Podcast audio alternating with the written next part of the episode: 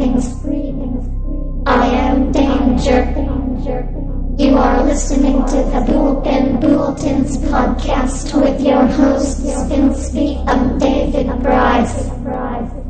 X51 needs a few moments to recharge his power source after he and I merged subroutines. He's a frisky devil. Speaking of devils, has anyone seen my father? Father, you can hear me, can't you? You know what I want. I don't want to kill you. I want to beat you to death.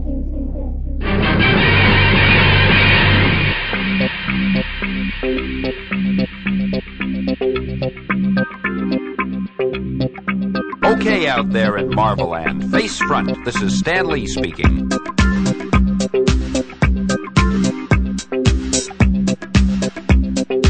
Hey, who made you a disc jockey, lady? Well, well, Jolly Jack Kirby. By the way, Jack, the readers have been complaining about Sue's hairdo again. What am I supposed to do? Be a hairdresser? Next time I'll draw her bald headed. Hello, and welcome to another episode of the Bullpen Bulletins podcast, a celebration of all things Marvel. I'm Vince B. I'm David Price. And uh, we have something very special for you tonight. It's the first instance of our Marvel Spotlight uh, segment. So, uh, and what'll uh, what what what what'll uh, Marvel Spotlight entail? I'm glad you ask. well, I was looking around to see if anybody else would. yeah, this, all the three people that listen are like, "Wow!" Our Marvel Spotlight segment. While on the one hand, it's a nod to the past, you know, because of the old Marvel Spotlight magazine comic. comic. I got introduced to Paladin. and geez, there was a lot of characters that came through Yes. Marvel Spotlight. Um, then see, you derailed my train of thought. Okay, Marvel Spotlight. it, once in a while, we will take a look at a, a single issue or a series or an arc or a collected edition or a hardcover or even a one shot that uh, we think is deserving of a little bit closer scrutiny than it's received. We'll pull back the uh, covering a little bit and try and get underneath and find out what makes this thing tick. And today's episode, we're going to focus on Joss Whedon and John Cassaday's Astonishing X Men 1 to 12. Yes. How about And that? I think it's great. However, I don't think we can just call it the the, the Joss Whedon and John Cassaday Astonishing X Men run because Laura Martin's colors actually Harvey Award winner Laura Martin won her award based on the colors for Astonishing X Men, and you also uh, can't neglect uh, Chris Eliopoulos on on letters. Right. I think uh, Ms. Martin's going to have a run for her money next year from Mr. Hollowell, but that's just my opinion. Uh, I do like her colors a lot. I really do. And on this book, on on this yeah, on, on this Oh. title, it was just top notch. Yeah, she. A lot of the scenes are uh, if uh, Cassaday's art was the focus, uh, her her colors was the reason why. Yeah. I think. Um, but before we get to that, we got to do the shout out thing, and you know we got a couple of things. So I haven't talked to you for a while. How you doing? I'm not doing too bad. I uh, you know things are uh, things th- things are pretty good. Things are pretty good. I'm uh, I'm talking to you through Skype through my birthday present. Uh, Renee was uh, was was kind enough to uh, to get me a MacBook, and uh, and I can't just say she got me a MacBook without also mentioning Chris Neseman from Around Comics, who somewhat had a hand in it. Um, so You I allow that? think- He had a, yeah, well, he, you he had a hand in it. Come on. He did. He did. Well, it was. He's in Chicago, so there wasn't actually any physical contact. So Right. I was happy. I was. I, I was safe. um, I'm slowly weaning away from, from the dark side and uh, and and learning uh, learning a few things on on um, on how nice it is to actually work on a machine that you don't have to work at. So that's that that's fun. But as and as far as comics go, let's see. I've um, I'm- I'm, up to issue 12 on X Factor, so I'm caught up on, on that more or less. I just, um, hopefully I'll hit the comic shop this weekend because, um, there was a long awaited, uh, long delayed book that came out uh, today, actually. And uh, let me guess, did uh, you happen to make it to the uh, to the comic shop? You bet your ass I did. yeah, it was one of those days. Uh, after spending the majority of my time yesterday trying to avoid all the spoilers, because every message board I went to had them, you know. And Okay. a- after a while, it, it got to the point where I would click on them just to see, you know, what the hell was going on. And one of them said, um, "OMG!" exclamation point. Mary Jane dies, and then I clicked on it, and it said her hair, you know. So I was like, yeah. So I spent the, the, a nice chunk of my online time yesterday avoiding the spoilers, and today I spent a nice amount of time just checking out what people had to say. And from what I can tell, it, this one is not going over that well. Well, what, And- what, what, what exactly are you talking about? Civil War number four, buddy. Okay, okay. Yeah, and see, did I? I did not say that. You did not say that. Wow. Oh, I'm just you know everybody. If if anybody bought a book today, it was going to be Civil War Four. I mean, come on. You know what else came out today? Ghost Rider number three. Yeah, and X Factor 11, which made me wonder what kind of time machine you're on that you got up to X Factor 12. But Ten, I said ten. oh, okay. Let's rewind that. Jeez. No, but uh, yeah, I read it, and uh, to you know, this is totally spoiler free uh, observation of the issue. I will say it's simultaneously heartbreaking, uh, very bleak. There are little bits of um, see how do I say it without without spoiling it for anybody? You know, it it was it was everything I thought it would be, and I think that was the reason why I was. I don't want to say I was a little bit disappointed because it's a chapter in a longer piece, which Okay. you know every chapter can't be slam bam. You know, Sure. be be all and end all of comics. It. I felt I got my two dollars and ninety nine cents worth at the end of this issue. It was very well drawn. It was amazingly colored. Dexter Vines' inks were really, really sweet. Uh, there are certain things in it that happen that, being a longtime reader of the Marvel Universe, you know, I don't want to say. I mean, it broke my heart. It really did. Was was anything okay? And and because it it broke your heart, was anything? Did anything seem out of place? I mean, people have been talking how you know certain characters aren't acting like the way they've been acting. Yeah, there's there's one part in it that I think Mr. Millar made a bad judgment call. Okay. That's that's all I'm going to say. But Okay. but um, you know that's my opinion at this point in the game. I'm sure he's going to take steps to uh, you know fi- yeah to fix that. Okay. Uh, if he uh, if he if he puts his game pieces on the on the table, I think he's going to you know take care to plan it all out before he starts moving them around. So Right. yeah, I think he's got this sucker planned out. So we're just let's see where it goes. And today, how about this? I um after I I'm coming back from the comic book store, I had my little guy with me, and I thought I'd take a swing by the uh, Walmart because I'm a Marvel Legends junkie. I got to get that you know that piece that's going to finish my apocalypse. So. Uh, and, and and what is it about Mar- about Walmart cashiers that they got to comment on what you're buying? Oh, I'm glad I don't shop at your Walmart. Oh, it's like so. I'm I'm standing there in line, and I got well. I I found a couple figures, and uh, you know, it's me and my son, and he's two years old. So I get up to the to the cashier, and she goes, "Oh, you buying your son some toys?" I said, "No, these are for me." And I swear, it was like I hit her in the cheek with my dick. Her her her, her reaction, she'd go, "Oh," you know. D- yeah, I'm 41 years old and I'm still buying action figures. So what? You know, I, it was unbelievable. yeah, I can imagine it would be. Did I get you on that one? Oh, you got me on that one, you bastard. All right. My my my job here's done. Yes, we can just call it a night now. Yeah. But um hey, the forum is jumping.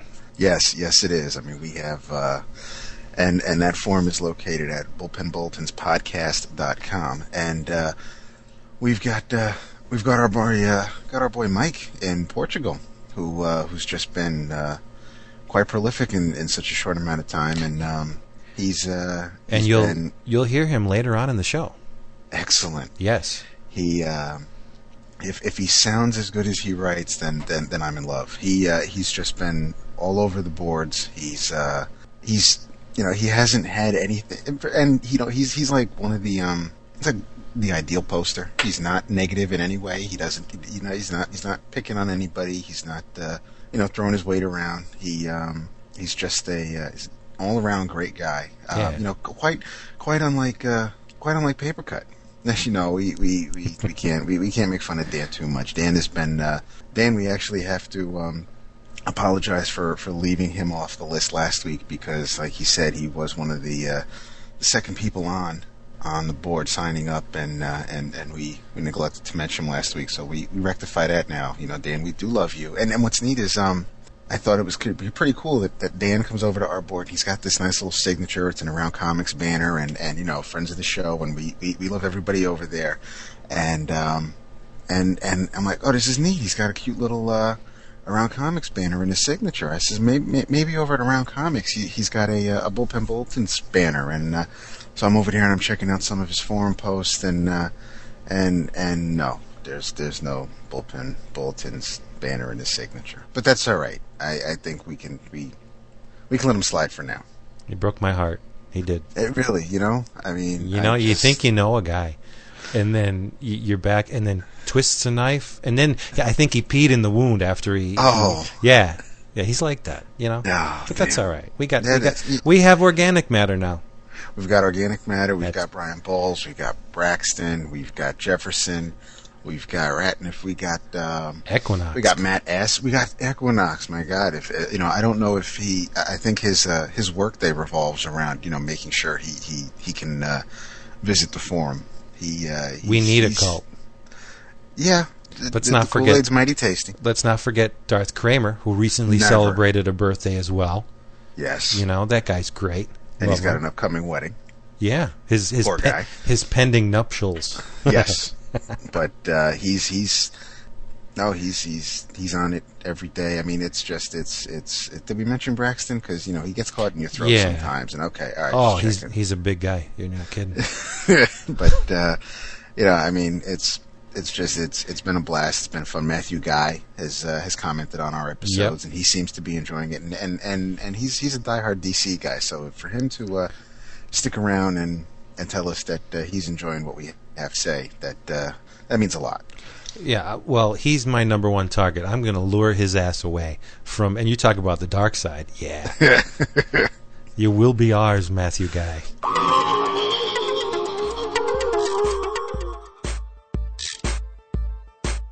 Hi, my name is Derek Howard, and I'm the host of the Comic Book Noise podcast, and I'd like to announce that nominations are now being accepted for the Noisy Awards.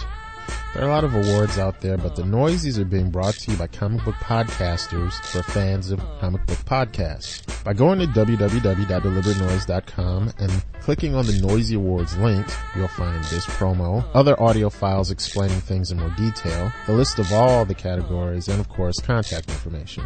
Now, this isn't about driving a bunch of traffic to my site so I can sell ad space. This is about getting the voice of comic book podcast fans heard. We don't have our own comic book category in any of the major podcast directories, and I'll bet most comic book fans don't even know what a podcast is. This award is for us, and I hope you'll support our efforts by taking a few minutes to nominate your favorite creators and titles. Thanks.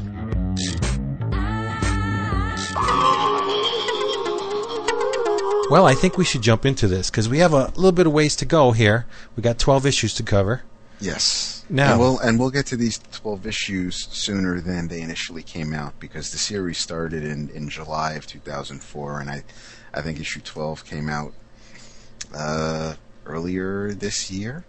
Now, see, that's one of the one things I wanted to talk about because my experience of this run and your experience are two totally different animals. Now, I bought the hardcover, so Right. I'm getting all 12 issues in a uh, a nice assortment of covers and sketch material and, and stuff, you know, in one shot. There's no waiting in, on, on my end, but you, Right. y- you said that you read this while you were in college.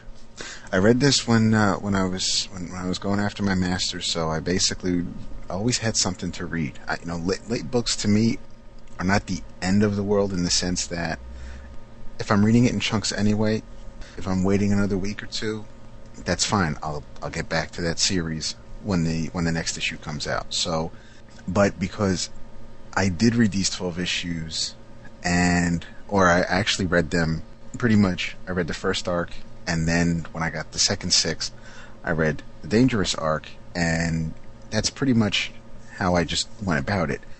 Now that uh, I was rereading them, there were a lot of things that I either forgot or didn't pick up on before because I wasn't going through it with the idea that I'll be talking about it later or taking notes. I mean, I, for one thing, I thought that, um, you know, I never understood the whole Emma and Scott thing. And we'll get into it when Kitty talks to Emma about, um, her feelings on the woman. And that's kind of my feelings. But as the issues go on and you see some of the play between Scott and Emma, you kind of like, okay, maybe I was a little harsh on her because, like I said, I read it when it came out and I put it away. And now I'm reading it again. And because I'm also reading these 12 issues again with what's going on in the Astonishing X-Men title right now, things are a little bit more uh, aha instead of just, okay, read it and file it. So I am having fun rereading it, but like you said, you know, there was there was the delay the delay didn't affect me in the sense that okay, well, it's been one month. Where's the next issue? Right. And that wasn't the end of the world for me. And like you said, the current issues, uh, Whedon goes out of his way to foreshadow those things early on. Every arc has a, a little instance buried in it that, in it, for the for the sharp-eyed reader, kind of in, indicates what's going to happen next. Right. And I thought that was pretty neat on his part to do that. But um, again, I should say that going into this, I wasn't the biggest uh, Joss Whedon fan in the world. In fact, if I saw maybe four episodes of Buffy was a lot. And as far as uh, what's that other thing, Firefly or whatever, Firefly, Serenity, Serenity. I mean, I, I've I've never seen that stuff. I, you know, it doesn't exist as far as I'm concerned. So I, I was going into this with nothing but a name, Joss Whedon, writer of snappy dialogue, good with kids. You know, Okay. so. Okay. eh, And I, I, you know, I had, had heard that the man can handle himself very well, so there was, you know, that curiosity. And then you said um, once, uh, you know, you you read astonishing, and I said no, I don't. And you were like, it, it, like I, you know, I stepped on your cat or something. But so I was very interested to see what he could do, and not to give away my feelings on the whole run, but I think one to six, the gifted storyline, is pretty much as perfect as the X Men are ever going to get Wow. and he does it with such economy of word. I don't is if that's the the way what I'm looking for. He he doesn't the the, the dialogue is not expansive. They when when the characters speak, it's little tiny bursts of of character. Um, you know what I mean? Yes. And, and it's not like a Claremont book where you have. Uh, Where you have speech word balloons word balloons all over the place. Yeah. And and what's neat is Cassaday's line complements Whedon's style perfectly because Cassaday's not one to noodle. He he he uses you know the the least amount of lines to get what he wants on the page, and that goes so well with what the way Whedon has written this. So I think as far as the pair goes, um, it's a match made in heaven. I would say that. And before we get into this, I think we should warn people that there will be spoilers aplenty. Yeah, I mean, we don't like like like Vince said earlier. As far as Civil War goes, you know, we're not we don't go looking for spoilers. We we hate coming across somebody who we, we hate coming across something where someone says, "Hey, and did did did you know that Jason Todd was killed by the joke?" You know, you don't things like that. We don't like being spoiled for us. We don't want to spoil something for someone else. However, in this case, because we are going into detail with these 12 issues, there are some things going on that if you did not read these 12 issues yet, some aspects of the story are going to be spoiled. And you can't do the complexity and the care and the You can't do it you, you justice. can't do it justice No. by not you know laying it all out on the table. So I mean, we could we could we could very easily say, yeah, and in issue five or four, someone comes back, and you know, I mean, it's just it's not going to help us try to get it across, and it's not going to help you get a feel for what it is we're trying to do. yeah. So if you have any intention of reading these first 12 issues of Astonishing X-Men. Do not listen any further. You know, save it, put it on the back burner. It'll be there when you're done. Uh, and I, because God, I, I would not want to ruin any of this for someone who hasn't read it. So do yourself a favor, hit the pause button, go read it or go buy it or go rent it from your local library, and we'll be back. We'll be here for you. Here we go. Very first issue. I think this issue is the most important to date in Astonishing X Men because Whedon pretty much sets up what he's going to do with the team right from the get go. Okay. How about the title, Gifted? I used to think of it as the School for Gifted Youngsters, but apparently it's the Xavier Institute of Higher Learning. But I mean, I think it's a little riff on that too, but on the uh, the gifted youngsters angle. But I think the title refers to Kitty. In fact, I think Astonishing X Men one to seventeen refer to Kitty, and they, the book should be called All Star Kitty Pryde, as far as I'm concerned, because okay. everything is seen through her eyes. All the experiences in this book, all the major developments include her, and a lot of them wouldn't have happened if she wasn't here. So Kitty's the nexus, as far as I'm concerned, in this series. Okay. And I think Whedon does too, because Kitty was the inspiration for Buffy. Right. So right. I mean, it only stands to reason that he would focus on the strong female twenty something to be the the the uh, the main character. How about that of the uh, story? I could definitely see it, and it's it's the only other thing I was thinking about as far as the term gifted would be that the first arc has to deal with what some people, those that aren't mutants, think that uh, you know possibly that being a mutant is a curse, and whereas those that are mutants, like like Xavier school said, you know, we're gifted. So right. you know, we're not we're not short but special. We're just gifted. Look how sneaky Whedon is. Uh, the way he presents these characters. Kitty approaches the mansion, right? And right. we get these little bits of her past, you know, popping up. My favorite she, one is the one when she's inside. Yeah, from uh, what's that? Uh, one sixty eight. Paul Smith. Yes. Yeah. yeah. That Paul Smith guy. I love that. But notice as she approaches the mansion, she enters it. She doesn't use the door. Nope. Kitty phases through the mansion. I think that is incredibly important to what Whedon is trying to say with this character. Like, it's it's almost as if you know that suggests that she's part of the building uh, in spirit as well as physically. I mean, this is the place where a lot of her most memorable life experiences happened.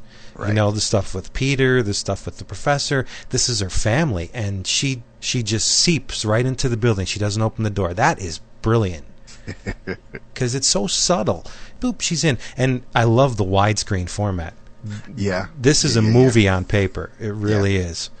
All right, so it's, you know, it's it's it's nice. It's nice having an X Men book where, and as much as I love the character, that Wolverine is not the focus. Oh, thank I mean, God. He can only, he can only, I mean, he's the focus of practically every other comic out there that Marvel puts out. So it's nice to know. I mean, and other other writers might have been all for, hey, Wolverine's in my book, so I'm going to have him gut and kill and rend and and just you know snarl and grimace, and he's just every every issue is going to have you know the Hellfire Club scene where he's in the sewer and not Whedon. He's like, no, no, I, you know, it's nice. Okay, cool. I got I got Logan. I got my fighter, but I'm going to play with Kitty.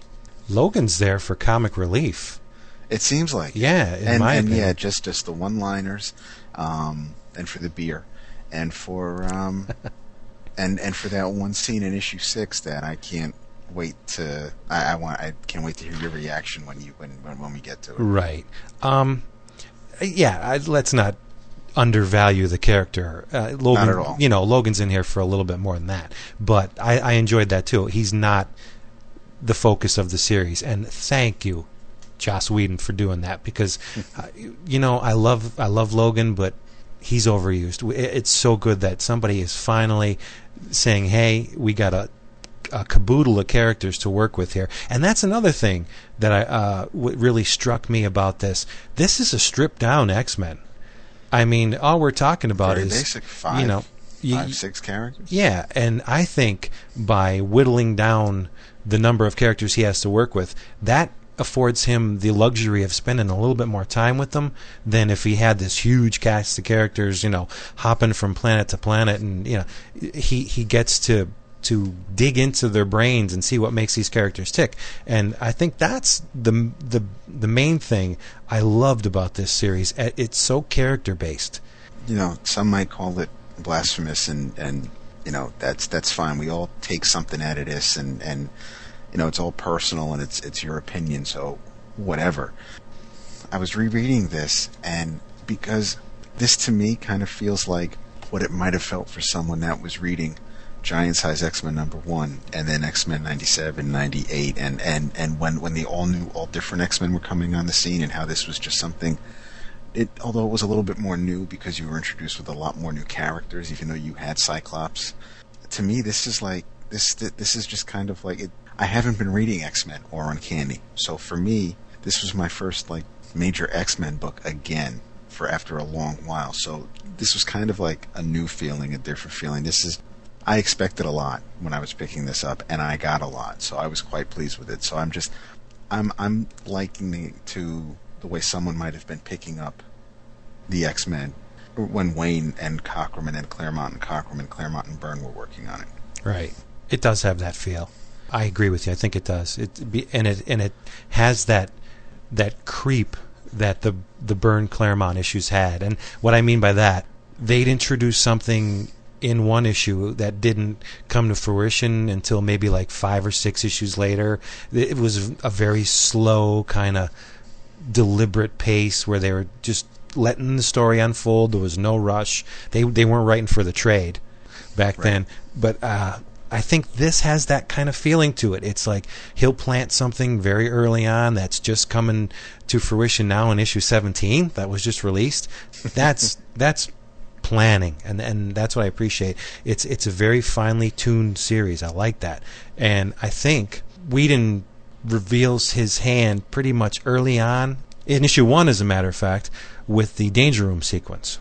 I think this scene is so symbolic that it almost it crackles because it, it, it works on a whole bunch of different levels where um, Scott basically tells the team he thinks that they should uh, ingrain themselves more as superheroes in the minds of the population. You know, they need to get into the world, but if you look at the their surroundings, they're huge and they're they're sitting on these Hawaii on the Hawaiian Islands as if as if they were these huge larger than life characters. And you know Hank says oh I, I just made a mistake with the uh, the uh, the danger room I'm the gonna scale. Yeah, Yeah. the scale with it I'm gonna try and fix it and over a period of time he does fix it and then they're normal size that is Whedon saying you know what these characters are huge. They've been blown way out of proportion.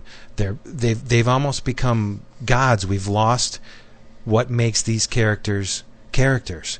And I'm going to take every pain I can to shrink them down and bring them back to people instead of these huge guys. I mean, Kitty even says it. You know, this place used to be about spinning knives and flamethrowers, and now I have clouds in my hair. You know, they, they they've become unreachable. You, can't sympathize with a character or even understand what goes through a character's head that has clouds for hair. So we can kinds of shrink them shrink them down a little bit and, and make them you know personalities instead of powers. Right. And I, this this scene is perfect. No, we skipped over my favorite line in that issue, though.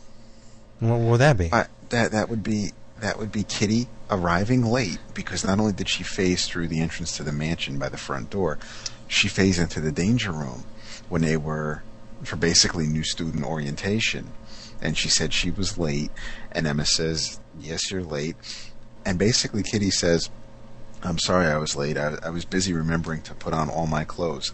I just love that because it is a Buffy line. It is something. It's it's something that my sister would say. I mean, it's just it. It was just it was it was snarky and it was rude and it was funny as hell and it was and there was just all this truth to it that you know somebody would really say that, especially to this woman who the first time you met her, she was torturing and trying to kill the people that you just met that are trying to help you.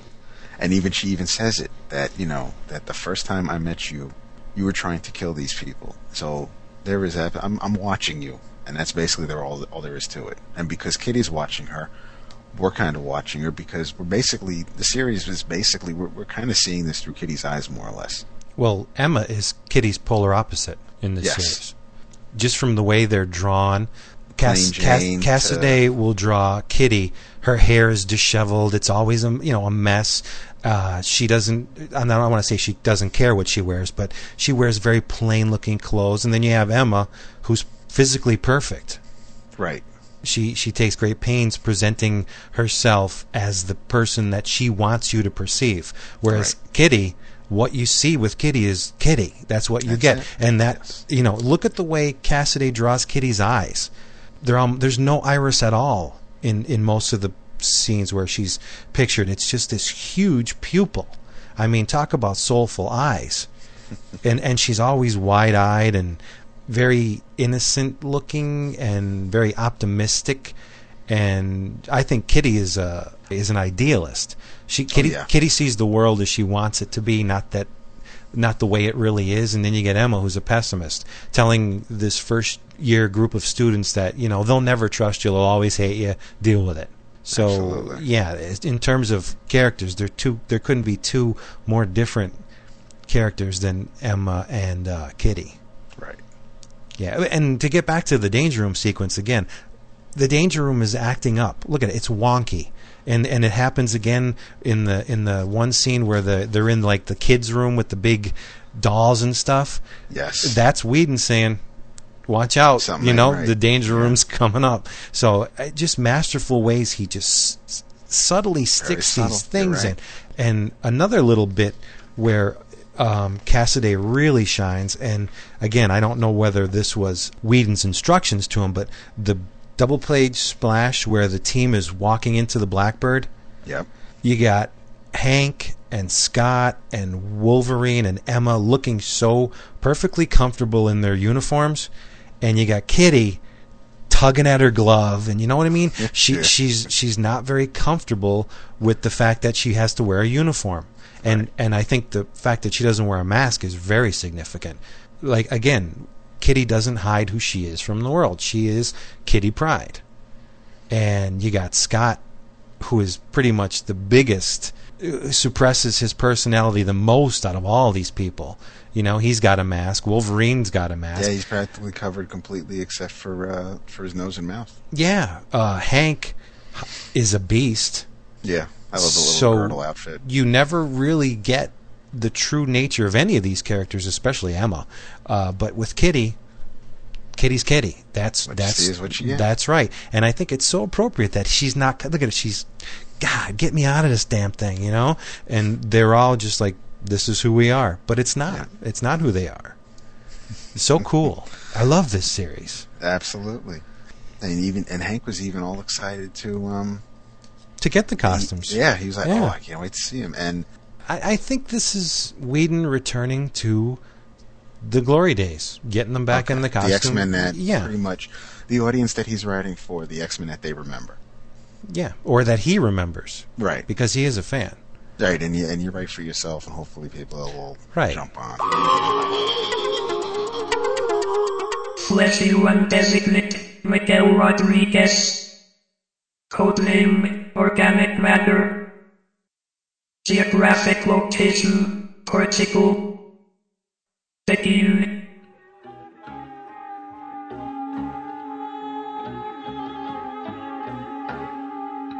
Well, they said I could talk about anything I wanted, even if it wasn't comics related. But uh, I really couldn't be bothered to find anything else to talk about. I mean, let's be fair. Anything I say will make this time right now of me talking the best time of this, I'm sure, long podcast. Uh, if you're into the third hour and you're new, uh, I suggest you just don't listen to anything else after I'm done talking. Um, so I'm Mike. Well, not really, but to keep it simple, uh, let's pretend that's my name. Um, and I was first forced to read comic books when I was like five or six by my mother. She had set herself out to make me the brightest boy in my class. Didn't work exactly like she wanted. Instead, now I have these um, homicidal tendencies um, thanks to reading Deadpool. Uh, it's been a few years since I read anything comic-wise. I mean, especially by Marvel. Now I'm back and confused. It wouldn't be Marvel.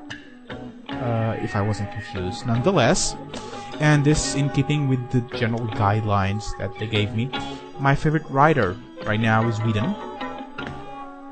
Uh, my favorite penciler is Cassaday. And uh, my favorite title has to be, because of all the nostalgia that it brings, uh, Cable and Deadpool. I don't really care for Cable, but I'll endure him. Uh, that's it. Uh, so, guys, uh, good luck for the next four hours. And can we please um, hear more about the man thing? Because I feel that it's been lacking. I do think he's leaving his mark on the team with this series because we get a couple of characters uh, introduced in the first issue, kinda, and a lot, uh, a little bit fleshed out more in the second. The uh, Ord of Breakworld, who I love this guy. I, I, I think as far as X Men villains go, he's he's one of the better ones. Okay. Uh, but we'll get more into him because he doesn't really make his intentions clear in the first issue. He just shows up and starts ripping people apart at a at a Fundraiser, charity event. at a fundraiser. Yeah. Right. So, and then we get the the big bomb. I think is uh, the cure devi- Yeah. devised by uh, geneticist Dr. Kavita Rao, where uh, she's you know found Friend of Hank McCoy. right supposedly found a cure for the uh, the mutant genome, which she calls a what does she call it a disease, an aberration. Yes, yes, and, and, and the cure is called hope. And I just I just have an issue with, with it being called the cure. I don't you know, why that phrase? Because the people that have accepted their abilities or that have come to terms or are happy with them being mutants, they don't they're not diseased. They don't see the need for a cure. So I've always and I understand where he was going with that term, but it and it's and it and it's worked because it's always rubbed me the wrong way. But she doesn't care. No, she doesn't. As far as she's concerned, the mutants are the problem. She will do what she has to do to get rid of them. Yeah. She, she she she thinks they're a threat, and it's ironic because there's other characters in here that see the mutants as a threat, which we'll get to that. So they're they're all on the same level as far as I'm concerned. The she wants to eliminate the mutants because she thinks they're a threat to humanity. Ord wants to eliminate the mutants because he thinks they're a threat to Breakworld. I mean, they're basically the same character. With, That's true. With Yeah. you know he with varying degrees of you know she won't kill. She doesn't want anybody to be harmed, but he really doesn't care. He'd take out the whole planet if it meant you know to save his his people. But yeah, the, the, and and in every case, for someone to be saved, a whole race of people have to be snuffed out. And I f that's Right. that's really ironic. Second and third issue are basically the X Men tussle with Ord, who makes his intent a little bit clearer, but not Right. but not by much. And if it And wasn't, who, who who saves the day? yeah, I was going to say that. If it wasn't for the uh, amazingly timed arrival of uh, Lockheed, the X Men would be no more. I don't think. But I Probably my favorite X Men. the thing that got me about the second issue was the paparazzi scene. I mean, I don't, I don't think I've ever seen that in an issue of of the X Men, where they're, you know, they're coming out of a altercation and there's a, a bunch of photographers there taking their picture, treating them like celebrities a little the bit. Fantastic Four. Yeah, it's it was very disconcerting, and that's where they dropped the bomb that uh, Rao has found a cure, and there's like air quotes around that, you know. Right.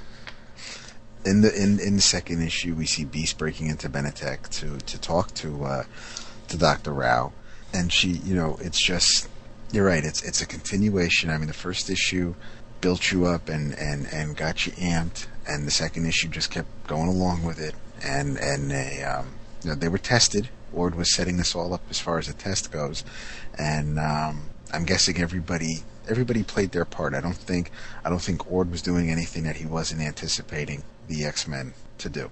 Except to except do. except getting his face a little French fried. yeah, I- that's true. I, don't think he was expecting that. Probably but, not. Yeah, issue two, it, it's a good issue, and again, like you said with uh, Emma, I don't think I've ever seen Emma. I mean, people equate Emma with a cold bitch. I mean, there's a reason why she turns into Diamond. And that's another thing. Uh, when when did that start to happen? When when when was she? has she That's that's the able- Morrison run. Okay. Yeah. Is this, is this just another aspect of her powers? it's it's a, an aspect of her powers, but it, if you think about it, it's an aspect of her personality. She, Yes. you know, she throws up that that diamond hard shield, and nobody's getting past it. But I think Scott has managed to do it because you know. I don't think I've ever seen her this vulnerable, and and I I'm looking at the scene that you talked about with Kitty, where you know it ends when I I can smell you. Right. If you look at Emma's face at the bottom panel of the previous page, she's tearing up. Yeah.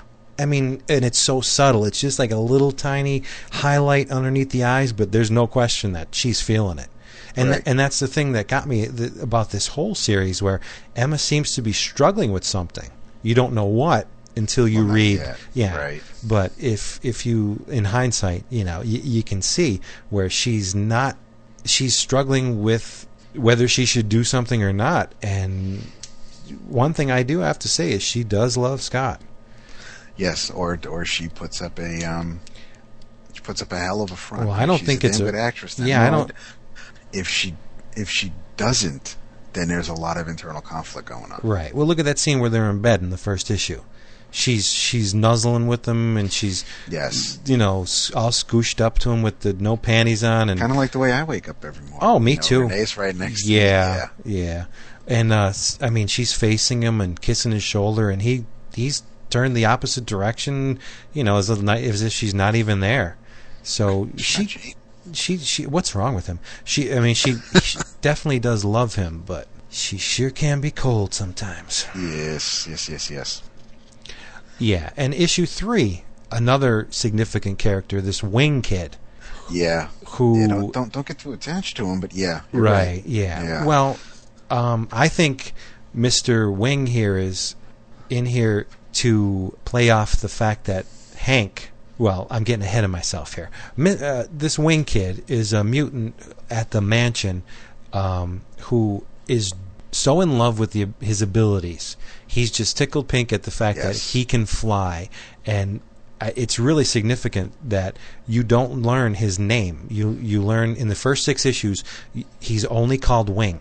Right. You don't know his his real name. You know it's always Wing. So that pretty much speaks volumes for the character right there. He is all about the mutant power, and then you get Hank, who is like Jesus. If I can get you know normal again, I would do anything. Right, You if I know, so you have this fingers and just have right. a kiss a woman, and then you get this kid who wants nothing more than to be an X Man. What? How opposite can you get?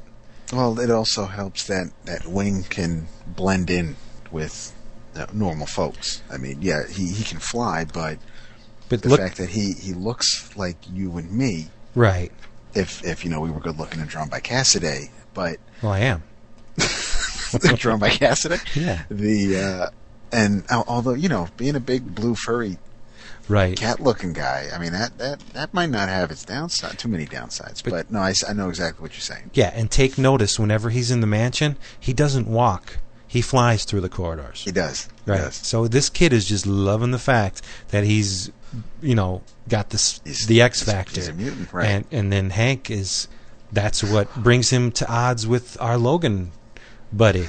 and know? that's the thing with and and so so far we've had Lo- in three issues we've had Logan fight Cyclops and we've had him fight Beast. right.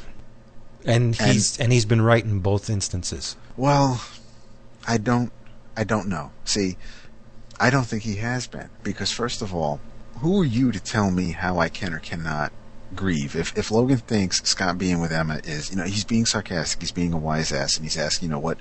Where in the grieving process does it take to you know shacking up with, with, with the super hot blonde chick? Okay, fine. That's that's that's a smart remark. I can deal with that. But who are you to tell me whether or not I did not love someone so much that I can't be drawn to someone else? Because Logan feels that by shacking up with Emma, he's not doing her memory justice. He's Who is Logan to say that? because Logan loves her. Scott, that's fine. But Logan's You know? not Scott. no, he's I not. I- Scott was the lucky one that got the woman.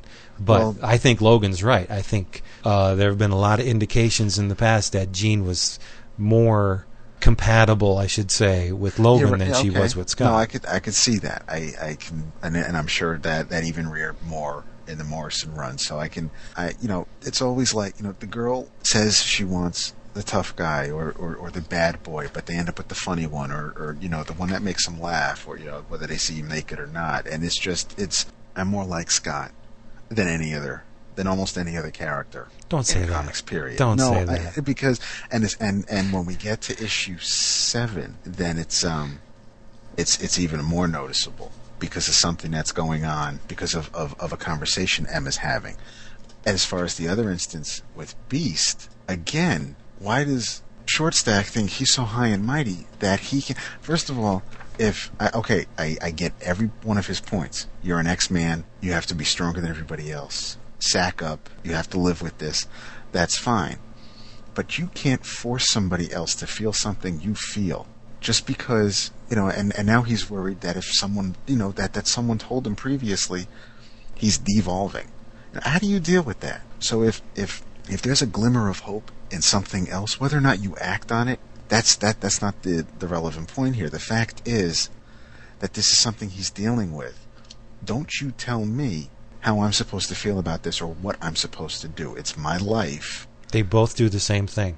Hank is afraid of devolving into the beast, so he's holding on to that humanity any way he could. Right. And Logan, on the flip side, is afraid of the humanity, so he slips into beast mode when he starts feeling things. That's Right. that's that's what happened there. You know what I'm saying? Logan saw this guy, his one of his very best friends, at odds over what he should do, and Logan just it made him feel his own turmoil, so he erupted. That's what Logan does. Um, And I, I mean, it, it's and you know, he's again, he's I- right. They're at a crucial point. If if if Hank said, "You know what? I'm taking this cure because I want to be human," it would have been all over. Because it's it's not okay for an X-Man to No, you're right. The timing, the timing was wrong. You know, it's Right. not like I, I wouldn't expect. You know, all of a sudden him run to the Blackbird, and and here comes you know Dr. Henry McCoy looking you know normal, being being a Homo sapien, not a Homo superior. I that would have been the wrong time. They have they have a crisis to deal with. They have something to do. Don't do it now. I can get that. right. But my um my my issue though is just you know is is just having you know, having someone else tell someone else how they should be feeling or what they should be or what Well, their I- actions should be. I think you're reading a little bit too much into. it. I think Logan just coming did from you. No, I think Logan just shut up. I think Logan did it because he was his friend. Okay. He, you know, and he knows what he's feeling. He's he's very very much aware of what it this guy's struggling with about this whole bestial nature thing. He knows. He's he's does it every day. Yeah, Okay, so I just think it, it, it it was it was it was a fight, and they almost destroyed the friggin' room. But I think Right. that was Logan tapping him on the shoulder, saying, "Hey, bub, you you can't do this. Not right now. Maybe later on, but you're an X-Man." all right, You- that helps. Okay. yeah, I, I, I think it was. I mean, you're not Logan's not going to sit down with a cup of cappuccino and you know with the pinky sticking out and say, "Let's dis- you know let's discuss this, my friend." It's not going to happen. At least maybe not until oh seven issues down the road. There's a little bit of a little bit of foreshadowing there for you. The um yeah, you think uh, you think Whedon wrote this podcast? This is Chris Neseman from the Around Comics podcast, and true believer, you're listening to Bullpen Bulletins. Another kittyism is in issue three where she turns to Emma and says, "Oh my God, you teach ethics." Right. I love that line. That was great. Yeah, that was great. Um, again, this issue sets up something to come with the uh, discovery that Shield weapons were used by the thugs that Ord had hired to bu- bust up the fundraiser. So yeah, it, nice, nice conversation between between uh, old uh, old Slim and uh, Oh. Colonel Fury. and and tell me that Cassaday does not draw a killer Nick Fury. he does. Uh, just the uh, there's a little bit of Clint Eastwood John in there. and, and John Wayne. I'm thinking. Yeah, and it's there's a little bit of Steranko in there. It's Oh, just yeah. it's so perfect. He makes he makes Fury wear that shield uniform. Just it fits. There's just nobody Mhm. else could be in that outfit. It's just it's, he's no David Hasselhoff, but I think you know it just it, it really does it it, And- it uh, and and right. even Nick Fury. Everybody in this series wears a mask. And I'm not saying mask as, you know, something over their head. Everybody has something to hide. Fury knows damn well what's going on, and he lies to Scott. It, it, it- everybody except Kitty. This is just a bunch of phonies running around, and with Kitty in the middle. You're right. But damn, if Whedon didn't pull it off. Issue four, the amazing. Well, actually, but even even before issue four, what kills me is that every time they talk about someone who's dead, or who Yeah. might be back from the dead, or Yeah. who I'm not really dead. As soon as Hank comes in and says, "Yeah, this DNA sample," uh, I just I can't understand why you know people just can't stay dead.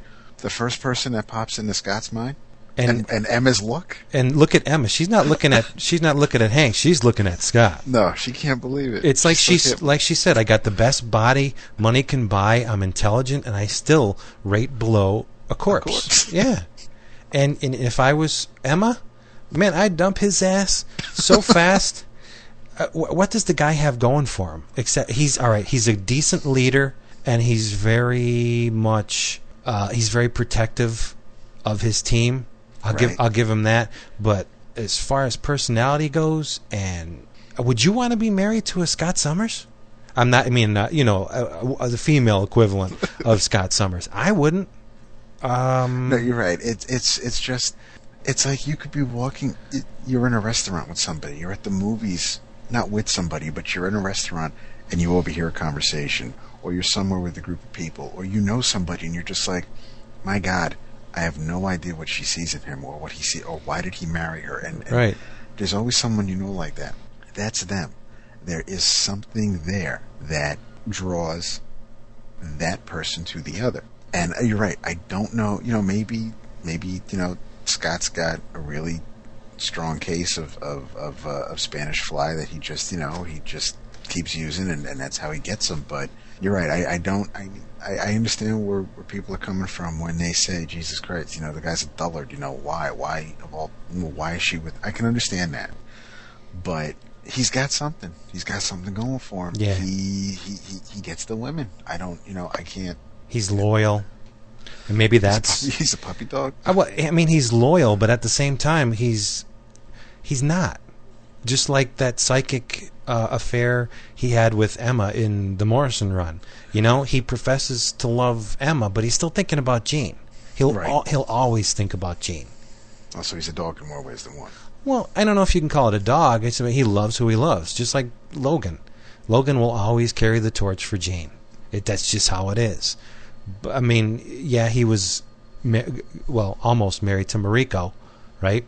Right. And did Jean is the one, f- has been the one in his mind all the time too. So Right. I, I don't know. I, I'm not good with relationships. You know what I mean? When you're when you're a stud muffin like me, you just walk away when you're done. That's it. Yeah, like a band aid right off.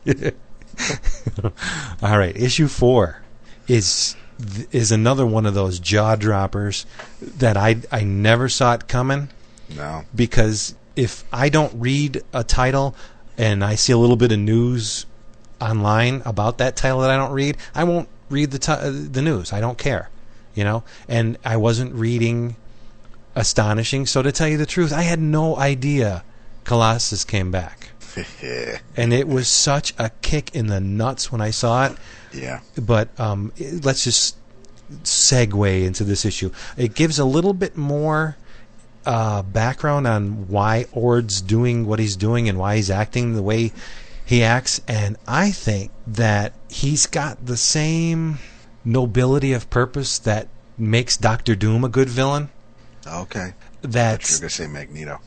no, no, well, yeah, I guess, yeah, Magneto too, but uh, But I can definitely see Doom. Okay. Yeah, he's uh, Doom is not altogether altruistic, but for the most part he is, and I think this guy is too. Uh, Ord just wants to save his people from this mutant threat, and he's he'll do anything to to to save them.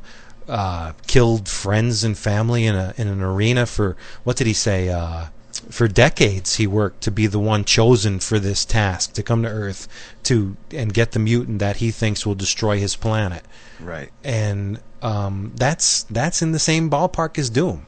You know, Doom wants nothing more than to protect his people, and I think this this guy uh, feels the same way. But you know, I think there's a little bit of vanity in there too with Ord. You know, I'm the one that's going to save my people, damn you, and I worked hard for it. You know, it, but in in in terms of uh, villains, I think he's a very interesting one. Yeah. Yeah, you, absolutely. you feel the same no, way? No, he, he I mean, because at first I was just like, wow, he looks goofy. He's just, you know, He- he's he- just. yeah, he is a bumbler. Just another villain. He, yeah, yeah, you're right. You're right. I mean, he's, he's and like any Whedon villain, because whether you're talking about Caleb in in in the in, in the last season of Buffy or or the Mayor, from I want to say like season three or four. I mean, she always had. Yeah, I got nothing. I know. she always had um, witty villains. Like they weren't they weren't just they weren't cookie cutter. Bag, oh, I'm gonna you know they weren't Blofeld. They weren't gonna like tell you their plans and then you know you somehow escape. They were wise asses. You know they were the kind of guy that you were so glad when they got theirs because "Gee, just shut up. Just I need to beat you up just because you annoy me so much. And he's he's like that. He's just like like like with that whole um that whole that, that that dragon thing. I mean, that's later on. But he says, "Oh God, that dragon's behind me again, isn't he?" And Yeah. and and but even before that, where he's he's he's just toying with Wing, and um And that's that one little scene where Hisako and Wing meet Ord in the hallway of the mansion, Right. and Cassaday just nails it with the toothbrush. yeah, Yeah, all you, I mean, the focus of that scene is this huge alien terrorist and these two kids, and what do you zoom in on? The fact The that she just stopped and dropped her toothbrush, yeah. and it's it's hanging there in air. It's a beautiful scene. I, I love that. I mean, and, and going back to the first issue where, where where they're walking into the to the hangar to get into the Blackbird, he's just he's quite a cameraman. He's just got Yeah. such a way with with Yeah. the Well, layouts. yeah, like I said, it's a widescreen movie and comic book form. It Yeah. really is. Absolutely. The majority of the panels are uh, the full width of the page, wide. You know, yeah, yeah, yeah. you get you know there's a little bit of a little eruption of your your half panels here and there, but for the most part, every panel's wide. Yeah.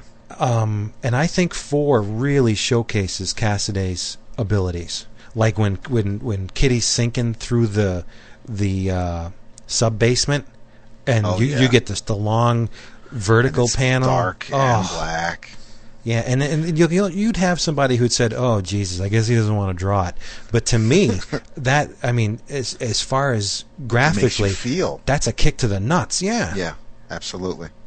and uh, the dialogue again with Whedon and uh, the whole "I'll leave a message" thing with Ord, that was beautiful. and and it was so it, it was neat how you had Ord at the mansion to basically to attack the X Men, and the X Men are at Benetech where Ord hangs out. Not were, were they there so much to get Ord or just to get more information? No, they were there to find the identity of the mutant being used for That, the for the right, testing. because they, at at this point they didn't know that there was a relationship between Ord and Benetech. right, right. Okay. They just thought he was a uh, some kind Just of alien villain. alien Right. terrorist or something.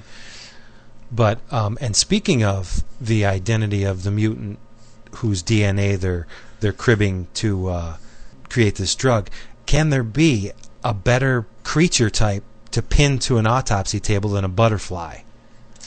I mean, butterflies are symbolic of you know your freedom, and they're they're beautiful creatures. You know, they're like I said, f- they're freedom incarnate, and this one is pinned to an autopsy table. Yeah. That's just like who else does that kind of all-encompassing? I mean, somebody just would uh, have a lesser talent would have just you know put a, a, a mutant, any old you know mess with their nose Star Trek villain mutant, but it's Absolutely. a it's a butterfly. I mean, what does that say?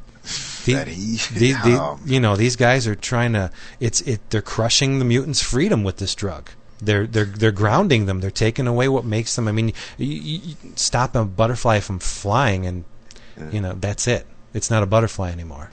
and I'm I'm looking at the page now, and and you know what? And thank you because I noticed Wolverine, I noticed Beast. Here comes Cyclops coming into the frame. I see this person on the slab. I never noticed the wings. Ah, see, that's what So- I'm here for. I know you're right. You're right. Not just for looks, and and you're right. It's it's yeah. You're absolutely right. A butterfly. I mean, I mean, it's just it- it- the the he the only thing he could have done to stress that point anymore was to stick a big pin, That's you know, it. Through is a butterfly. through her chest. But and then um, when in the next issue, we're jumping ahead here a little bit. When Hank confronts her with it, and you know, look what you did, and then in the tussle, the the butterfly woman falls on top of Yes. um, this Rao, and she and she can't move. The the results of her her madness are like crushing her, and she can't move, and that's just freaking brilliant stuff. And I do have to say though, since I'm on this page with the butterfly, if you go down to the last panel, I love Cassaday's Wolverine. Yes, me too. I do. That is such a super. I, I want that to be my new avatar. And you know, form, you, you know the thing I like the most about it, and this is going to be sound weird. I like the fact that the the the black parts consisting of his eye sections that they overhang the nose. yes, and even on the chin. Yeah, that says to me that this costume was not made by, you know, Dicker and Dicker of Superhero Hills. This was probably made by somebody in a room somewhere. That's, Handmade it. It's it's just those little tiny details that are Yeah, just awesome stuff. stuff. Yeah. Fleshy Run Designate Brian Salazar. Codename Sal, also known as Pain in the Ass. Cross reference around comics. Begin. Hey guys, it's Sal from Around Comics. Or should I say Sean? Thanks a lot, buddy. I know, I know, you met a lot of people at Chicago that weekend, and it's not like I did anything that you might remember my name for. Say, like, getting you a John Romita Jr. autograph for your birthday or anything. That's alright, pal. I understand. Anyway, after listening to Bullpen Bulletin's numero uno, I was all set to record a nice piece for you guys, welcoming you to the podcasting community and telling you how much I love the show. But then I listened to episode number two, or is it 2A? 2, uh, whatever. You should have just called it that episode where Vince thinks everyone else has a twisted fascination with the Swamp Thing ripoff Man Thing and tries to get you to listen to those horribly cheesy records he bought from the library show. Really, Vince, I know you want to celebrate all things Marvel, but some love should really stay in the closet. I think even Stan would agree with me when I tell you, enough said. Don't worry though, when I wasn't fast forwarding, I thought the show sounded terrific. Of course, your idea of terrific and mine may be completely different, considering how you spoke of Agents of Atlas.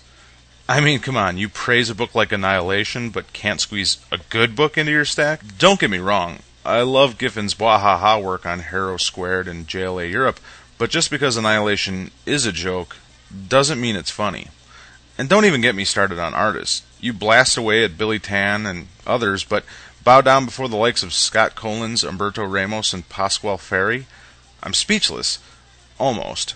Although, I do have to remind myself that with all the Kirby love in your heart, you don't have much room for artists that can actually spell anatomy, let alone use it in their work. So let's just agree to disagree, shall we? Or at the very least, agree that you're kind of blind? Seriously, though, guys, I hope you're having fun, and I can't wait to hear more. Your love of Marvel is apparent and infectious, and I think you're doing a great job. So, to my two favorite Marvel zombies, Vic Z and Donald, I say Excelsior. Oh, one more thing. Did you hear they're bringing Swamp Thing back? I hear Greg Land is penciling. I can't remember who the inker is, though. Ah, doesn't really matter now, does it? Until the next time, make mine around comics.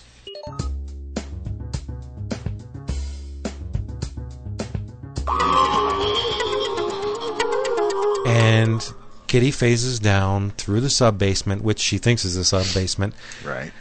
Alerts the guards to her presence, and that scene when she realizes it's Peter and he runs through her. Yes. Now you would And think, just- yeah, yeah, you would think a person that could phase doesn't care what they're phasing through; they ain't gonna feel it. But Right. Peter does a, a head-on run right through her, and she touches her heart after that. Yes. It's like, oh, you can sum it up so easily that here's this guy that made this girl feel so much, and even when she's phased, she still feels him. yeah.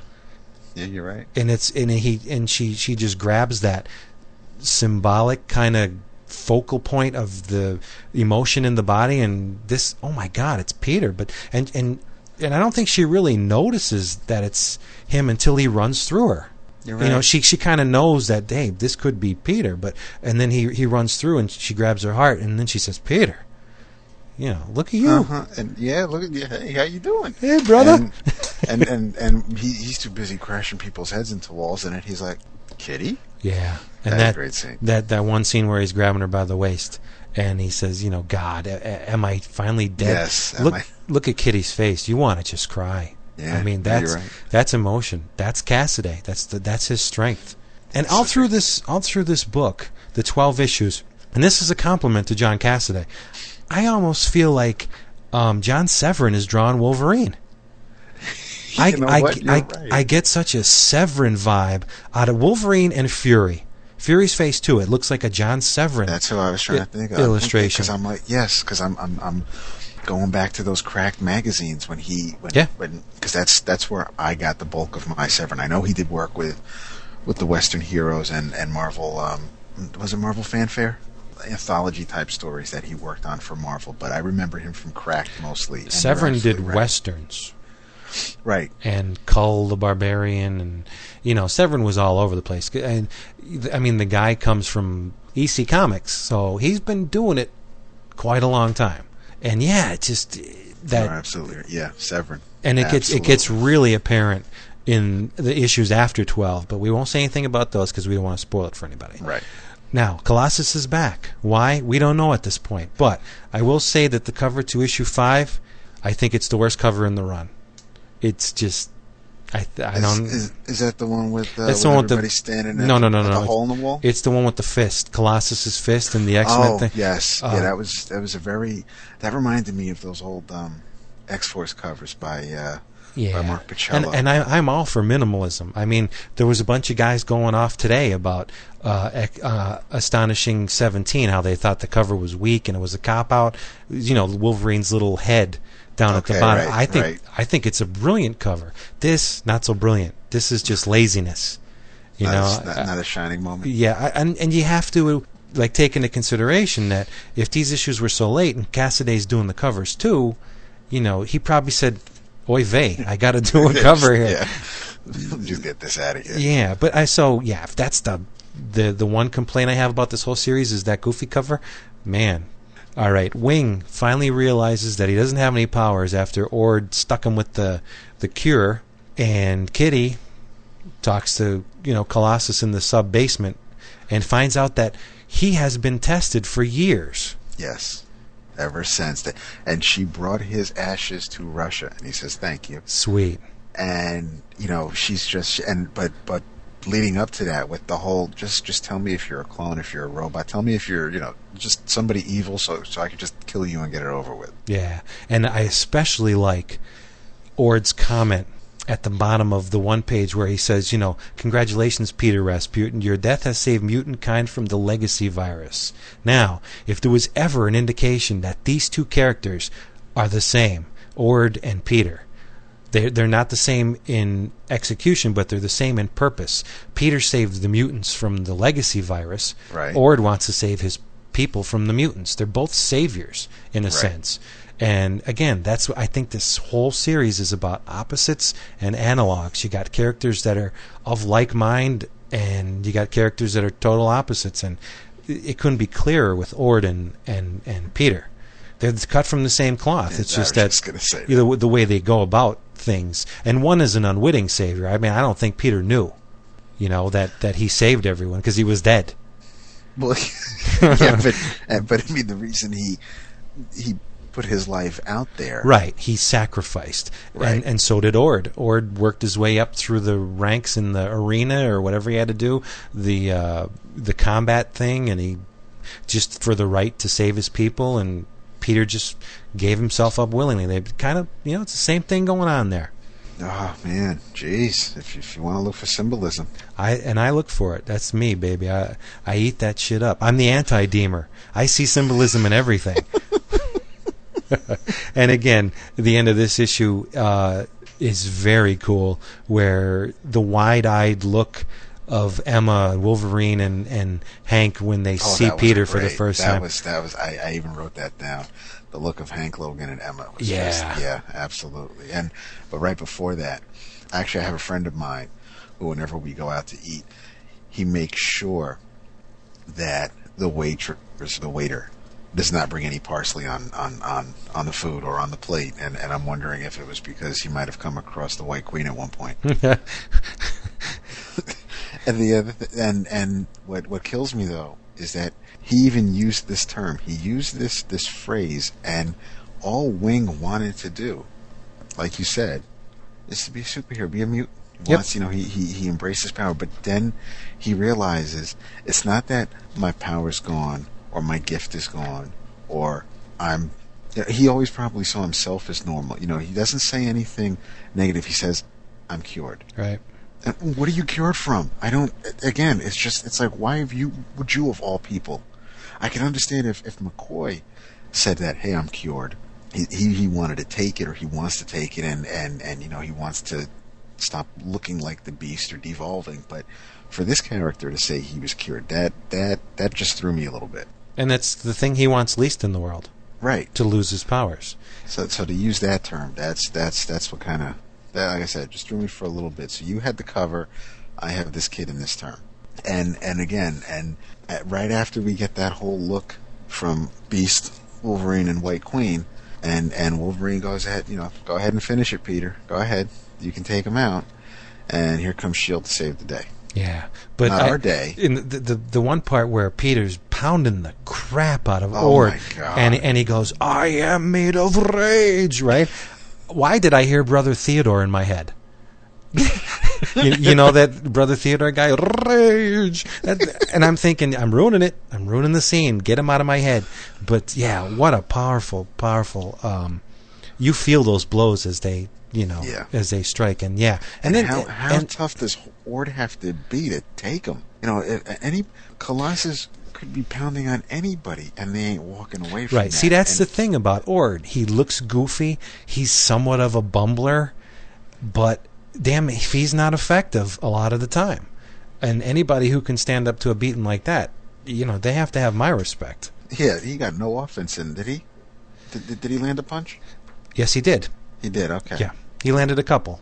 But okay. uh, oh, one- that's right. Yeah, because I remember. I remember uh, Colossus's jaw, his mouth went all uh, went all rocky when he got punched in the face. And then, you, like you said, Shield arrives to uh, put a uh, a stop to the situation, and we learn in issue six that Ord gave Doctor Rao the raw material to devise the cure, Right. which is very interesting. And then uh, we're also introduced to the sword, the Sentient Worlds Observation and Response Department Yes. who handle extraterrestrial matters. Now, again with the opposites. You've got terrestrial shield. Now, when you think of a shield, you think of a defensive weapon, right? right? But now these guys are called sword. I don't think a sword is defensive. They're offensive. Yes. You know? And she again, this um, agent Brand, she Hydra hair. who's hot. Uh, I don't care if she got you know She's got the Polaris that- doing that's everything. all right. She's she's. I mean, there's so many characters in these six issues here that are trying to save their people. You get Ord. Now we have Agent Brand, who's working with Ord to save her people. Doesn't care that a whole race of individuals has to die just for Right. the Earth to remain free from this war with Breakworld. And then you get uh, Doctor Rao.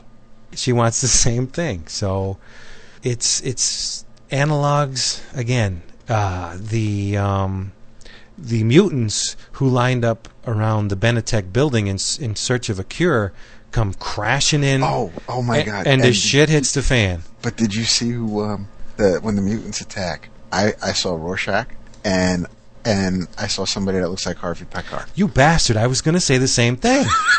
I said they are being attacked by a throng of Harvey Pekars. Talk about being bored to death. But in that in that same yeah, I know, right? Watch me on Letterman.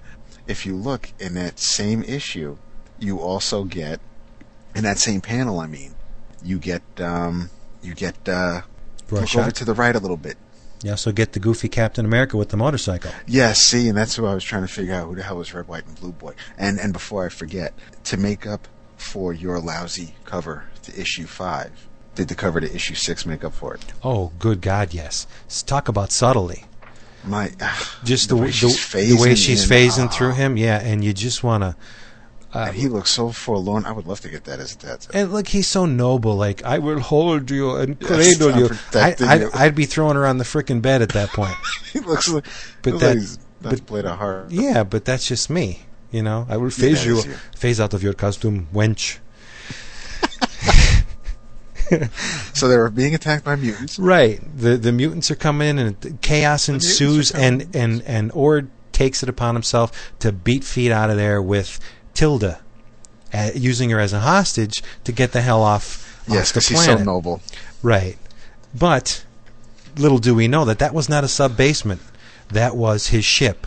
Ord Which takes would on. also explain why it was a different type of metal than uh, Right. that Kitty was used to ever phasing through. Right, and the the high point of this issue for me, and it's and it even hit harder because it went unspoken. He didn't cram it down your throat. He said to the old time readers, "This is for you, and Yeah. and only you are going to be in on this joke." The fastball special. That's it. Oh. To it, Petey? And and to think about a guy who can hurl another human being who Logan's not light into the No. into the freaking upper atmosphere. What's that got to take? and Power of Lenin. and of course Logan saves the day. Ord comes, you know, is forced to land, but it's only it's not an ending. It's only a, a temporary reprieve. Break Break World is still going to be a factor in the future. The the drug is still going to be a factor because although they destroyed what samples were were in the lab in Dr. Rao's work, there still exists the the the samples of this drug somewhere. I mean, Getting- getting- Hank has one. Yes, yes, and and whether or not and Scott even asked him if he's going to use it, but you got to go back and look at how pissed Ord is when Wolverine sticks his arm in Ord's mouth. He's like, you I see- I- I'll heal. I pop, you won't, and Ord's just like you son of. He looks And like something out of out of that Disney movie. that panel's Warner Brothers. That's Yes. a that's a Warner Brothers panel. Look at the it's just like don't you know and it, it's perfect. It's that's that's my if I had one word to pick to describe these six issues it would be perfect. They are. I, I can't find other than, you know, that cover.